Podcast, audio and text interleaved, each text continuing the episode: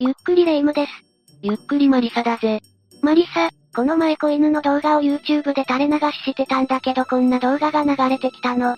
子犬は癒されるよな。歴史に残る大事件みたいな感じの動画でさ、つい見ちゃったんだよね。そういった動画はつい見てしまうよな。感情移入してしまうぜ。だから今回はマリサにもそんな感じの話してほしいなっていう。なるほどな、いいぞ。昔に起きた事件を覚えておくことは、色々とためになったりもするしな。だけど今回はこのチャンネルらしさも含めて霊障を絡めながら話していくぞ。八甲田雪中行軍遭難事件の悲劇と今も残る八甲田の怪奇現象5選、5つをランキング形式で紹介するぜ。その前に事件の概要を教えてくれると嬉しい。オッケーだぜ。それではスタートだ。まず八甲田雪中行軍事件とは何かについて話していくぞ。この事件は1902年1月に発生した事件だ。1902年って、100年以上前の話じゃない。明治時代の話なんだぜ。この年の1月、日本陸軍の歩兵隊が青森の市街地から八甲田山の田代新潟という場所へ向かう雪中行軍が行われたんだ。わざわざ雪の中を歩くの？過去の経験からこんなことが行われるようになったんだ。というのも1894年に発生した日清戦争では寒い地域で苦戦を強いられたんだぜ。だから日清戦争の後はあえて雪山へ赴いて寒冷地としても有名なロシアに対抗すべく訓練が行われていたぞ。なるほどね。個人的には雪を共にすればかなり強くなるイメージがあるわね。なんでそんなイメージを持ってるんだ？私、高校サッカーが好きなんだけどさ、青森県の青森山田高校なんてすごい強いのよ。東北勢は雪との戦いもあるけど、その中で優勝しているなんてすごいと思わない？雪を利用した練習をしているかはわからないが、関東の高校じゃ経験し得ないことをしているのは確かだしな。霊夢が珍しく面白い話をしたぜ。てなわけで話を戻すと、そんなこんなで八甲田山の田代新潟へ歩兵隊たちが向かうわけだが、その途中で遭難してしまったんだ。遭難？しかも山の中ってことでしょ？訓練1日目は暴風雪の兆しが見えるものの、少し予定より遅れた状態で行軍は続行されたぞ。問題は2日目で2日目は隊員の状態などを考慮して帰ることが決定。だが午前3時20分頃に峡谷へ迷い込んでしまうんだ。頑張ってきた道を探すものの吹雪によって雪についた足跡は全てなくなってしまっていたぞ。うわぁ、結構厳しい状況。その途中で崖登りを試すものの、崖から落下するものが出たり、この時から凍傷に侵される人も発生。3日目の時点で210名いた隊のうち70名が行方不明、もしくは命を落としている状態だ。3分の1がわずか3日で。その後11日目まで懸命に山から出ようと試みるも最終的には210名中199名が虹の橋を渡ることとなったんだ。これは近代の登山史から見ても最悪の山岳遭難事故として世界的にも有名になってるぞ。明治時代ともなると山の中の設備も、隊員たちが持ち合わせる備品も今ほど便利なものはなかっただろうに。そもそも行軍の訓練ということも考えると、険しい道を登ろうとしていたのかもしれないがな。この事件は映画にもなるほど世間をざわつかせた大事件だぜ。懸命に生き残り続けた人は、山の雪を食べたり温泉の湯を飲んで命を繋いでいたとも言われているな。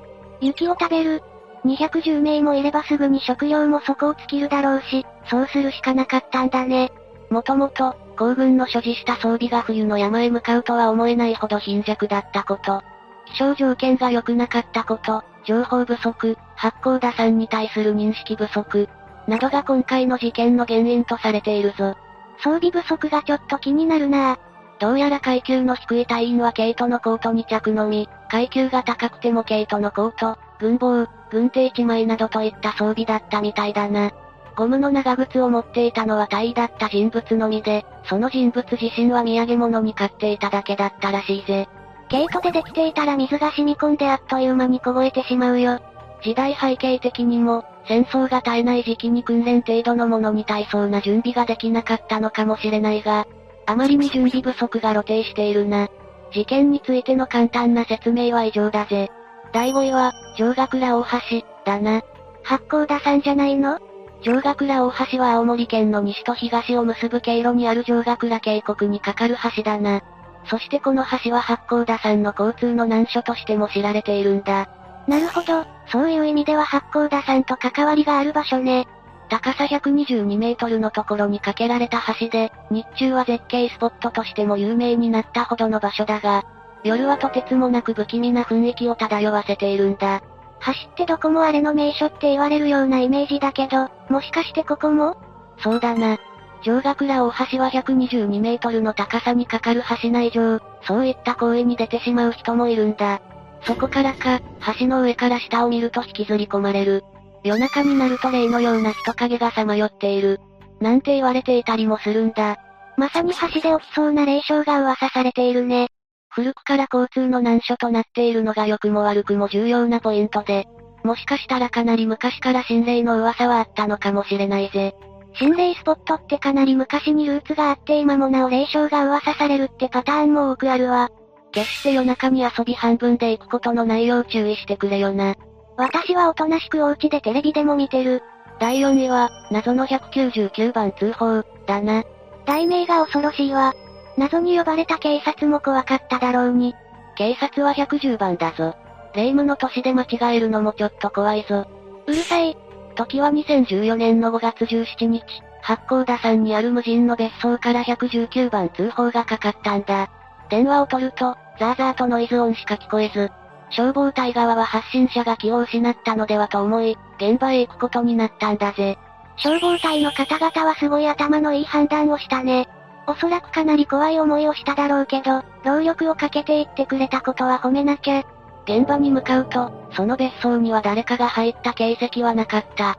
119番通報をしたであろう黒電話も受話器が取られた形跡がなく、八甲田山で発生した雪中行軍事件で犠牲となった霊の起こしたものなのでは？と推測され始めるぞ。緊急事態だから電話をかけたってことね。120年近く経過しているのに今もなお霊障が起こるって、事件の重さを感じさせるわ。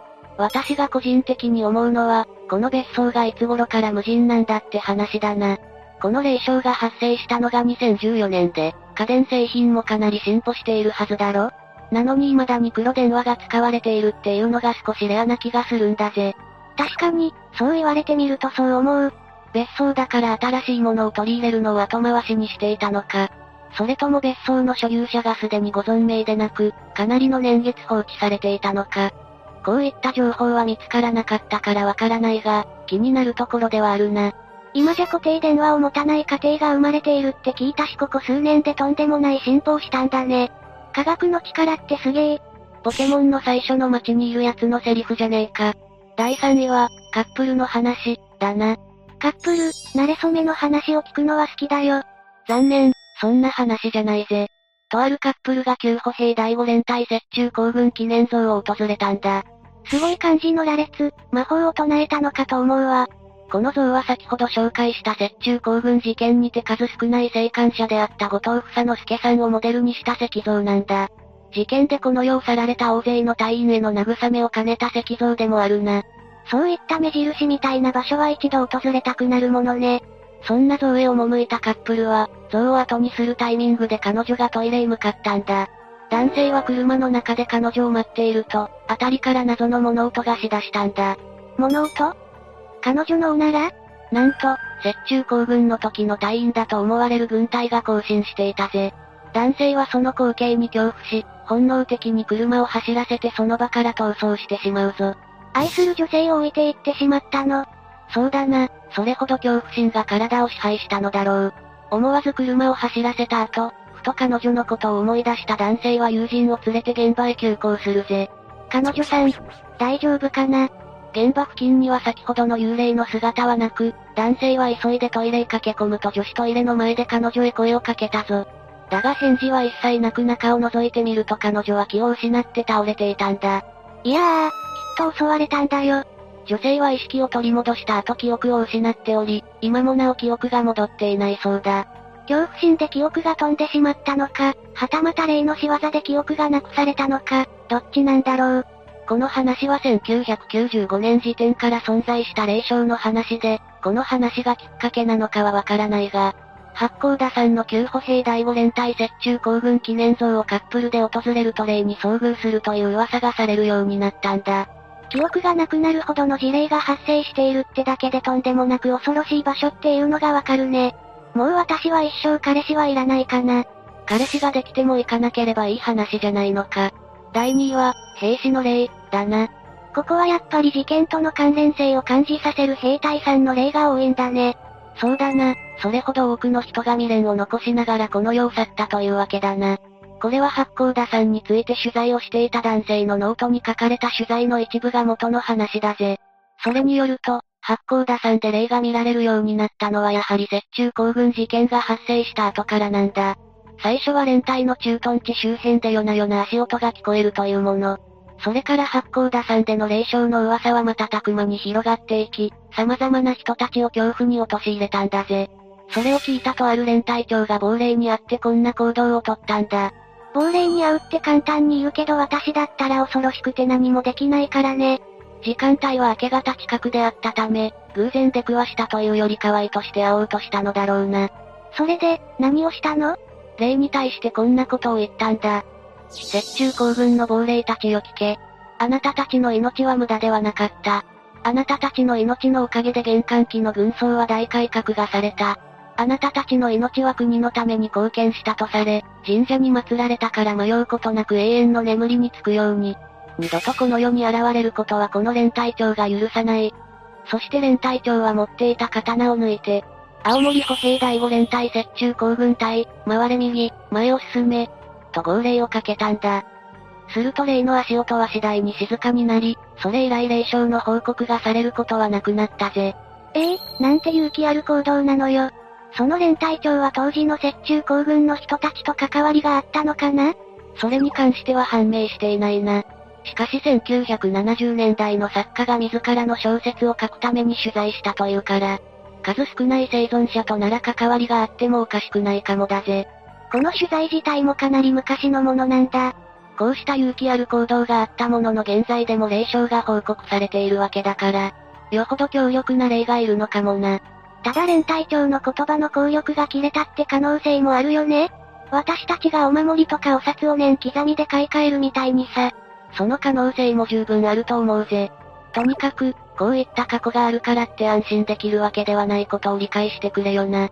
第1位は、大学生の体験談、だ。大学生の体験談？この話は、青森県内の大学に通う男4人組がドライブで八甲田山を訪れた時の話だな。もちろん彼らは肝試し感覚で訪れていたぞ。もちろん、4人を乗せた車が八甲田山に到着して間もなく、突然車のエンジンがかからなくなるトラブルに遭遇したんだ。この事態に4人があたふたしていると車の外から気配を感じ始めるぜ。新手の泥棒かな？時刻は深夜で、車のエンジンがかからないためヘッドライトも切れている。この状態では辺りの状況は目で確認することが不可能だぜ。耳を澄ましていると、どうやら複数人の足音が聞こえていると判断した4人は急いでエンジンをかけようとするんだ。要するに何者かに囲まれているってわけだからね。そりゃ焦る。やっとエンジンがかかり、4人は急いで自宅アパートへ帰宅。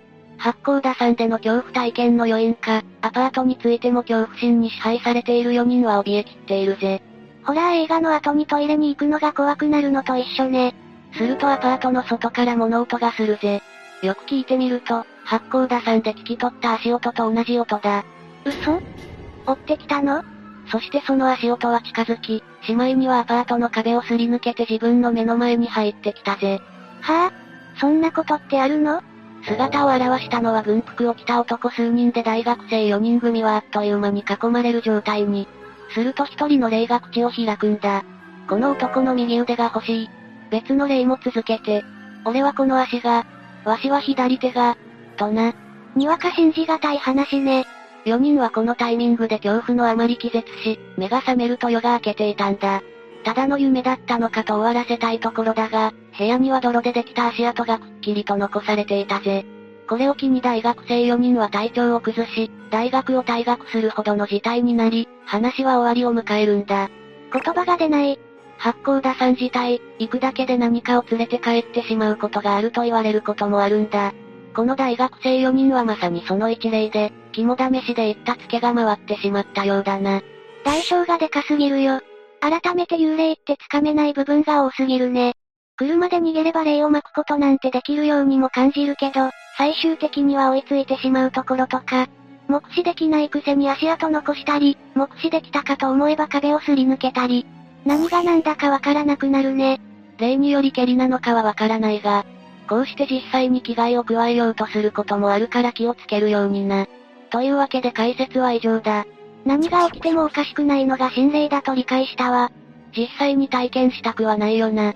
聞く分にはキャーだけで済むね。それでは今回はここまでにしよう。みんなが知ってる八甲田さんの話も聞かせてほしいな。ぜひコメント欄に書き込んでくれよな。最後までご視聴ありがとうございました。